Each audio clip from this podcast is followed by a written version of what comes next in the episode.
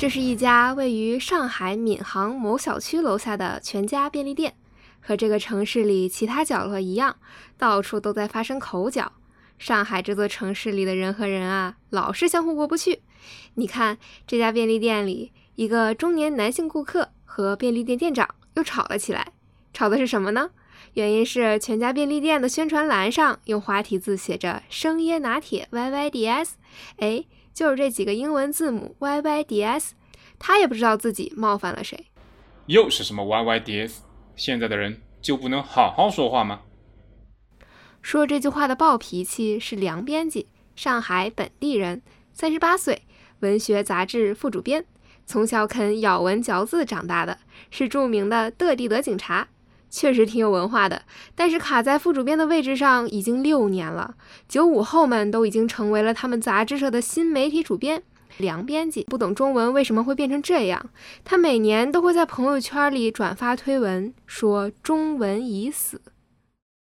又是您啊！每次换海报，您都能有意见。有一说一，我觉得没问题，可能是你有点跟不上语言的变化和现在的潮流啦。李店长。作为便利店的服务人员，听起来有点硬气，是不是？但是李店长确实是有点东西的呀。他今年三十二岁，十三岁那年来到上海，在这家全家便利店已经做了十年了，连续成为三年全家的金牌店长。李店长非常拥护这家便利店，好像这家便利店就是他，他就是这家便利店，你说不得他在的这家便利店的。要不是嘴巴干，要买瓶水。真的不愿意来你们店，干不来要死。那么截止到四月八日的九时，这次疫情全市已累计排查到在沪的密切接触者十八万七百五十六人。还有人没做核酸的吗？赶快下来做！如果说上海这座城市什么时候能消停一下？二零二二年三月底开始，确实来了一场看不到尽头的消停。这场消停不得了呀！外面的地铁、公交、小卖部都不运行了，甚至连浦东浦西的大桥都关了。马路上只有警车，市民们被要求足不出家门，只有做核酸的时候才能下楼。这段时间有很多名称，有人管它叫封城，有时候又叫静默。但上海发布说，这不是封城，是上海全域静态管理。还有一种说法叫上海保卫战，是不是保卫上海？没人能回答。但是在上海的人必须在这场战役中学会保卫自己。李店长从上海宣布封控的那天起，就决心留守在便利店了。当时店里有好多顾客在囤物资，大家都意识到疫情严峻，搞得人心惶惶。李店长在这家店里做了十年，和周边小区的居民们都太熟悉了，就像朋友一样。李店长不停地收到微信讯息，问便利店会不会关门，还能不能再来买东西。哎，工作量明显大了很多啊！微信群的人数从三十突突突涨到五百，所有订单都需要送货上门。便利店有的东西很有限。但是只要大家有需要，我还是会努力去其他渠道拿货的。毕竟比起那些封在家里的人，我还算是灵活啦。姐，不跟你说了，我先继续忙啦。虽然越来越力不从心，但李店长还是尽可能的提供服务。今天是封控的第二周了，没人知道上海什么时候解封。本来囤的粮食都快吃完了。梁编辑一向很相信官方。上海发布说只封五天，现在都已经第八天了，哎。梁编辑开始紧张了，他家里要没大米了。单身的梁编辑一个人住，人际关系极其简单，呃，简单且寡淡。他把他知道的电商软件全部下载了一遍，但一家都买不到菜。显然啊，他还不知道小区群和团购的存在。有你吗？他敲了敲邻居家的门，邻居戴着口罩、手套开了门，还拿出了一个手机，屏幕上显示了一个微信二维码，上面是小区专用的全家便利店微信群。梁编辑扫码加了群。家里没米了，请问哪里能买到大米？梁编辑在群里发出这句话后，三十分钟过去了，都没有人响应。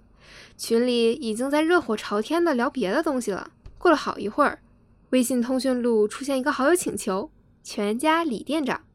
好友通过后，李店长主动发出一条语音：“我可以帮你叫个跑腿，可以买到大米。”梁编辑觉得声音有点耳熟，但想不起来是谁。他认真的打字说：“太谢谢你了。”几个小时后，志愿者把大米送到了梁编辑家门口。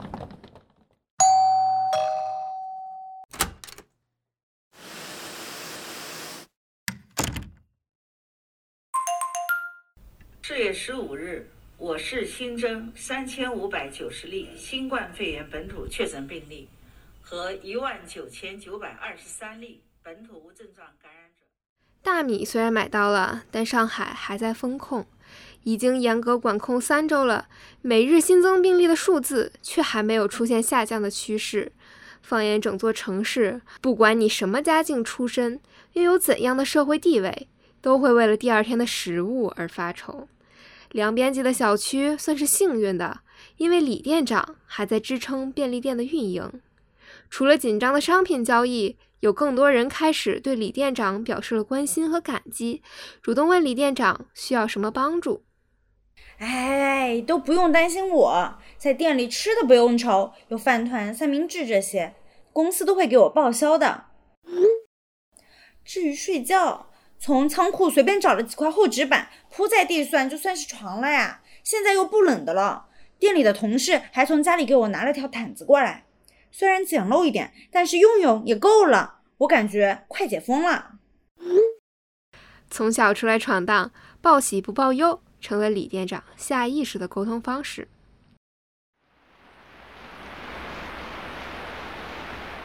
四月的上海逐渐回暖。十几度的气温还算舒适，但接连几天开始倒春寒。夜里一场突如其来的暴雨让气温骤降，李店长睡觉用的厚纸板发潮发冷。一瞬间，李店长累了。原来委屈和疲惫一直在心里，从十三岁开始就一直在。只是李店长让自己忙碌，假装看不到自己的疲惫。这次他拿出手机。刷完了群里几百条群消息，他慢慢打出：“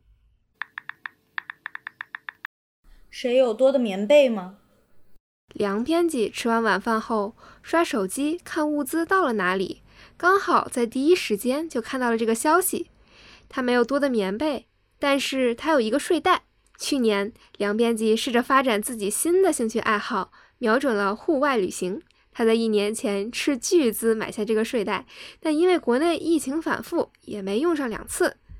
梁编辑按下语音条：“呃，我这有个睡袋，保证暖和，还能登床。我让志愿者帮忙捎给你吧。”发完消息后，梁编辑看见自己的微信头像，在群里抖了抖，他以为自己眼花了，然后他的头像抖了两次。三次，好多次，原来是他被群友们拍了拍。这梁编辑第一次知道这个功能。那天晚上虽然风雨交加，但是梁编辑和李店长都睡了个好觉。六月一号到六月中下旬，在严格防范疫情反弹、风险可控的前提下。突然的封控也伴随着突然的解封。五月二十九号，上海发布说，六月一日起，事关常态化疫情封控和正常生产生活秩序全面恢复。当晚，小区里飘荡着热情和自由的空气。不知道谁发起了小区直播音乐会，小区里的每个人都跟着一起摇摆。李店长的手机放在边上外放，一边哼唱一边打包物资。而梁编辑呢？他一边听着音乐，一边拍了拍群里的每一个人。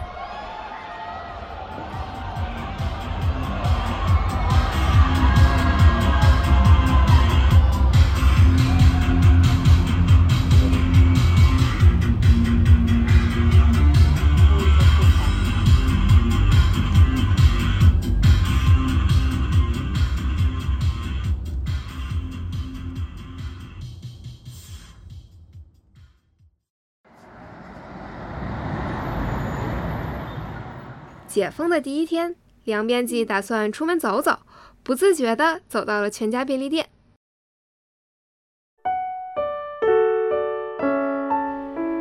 哎，李店长，终于解封了，我要一杯生椰拿铁。哈哈，刚第一天呢，没有生椰。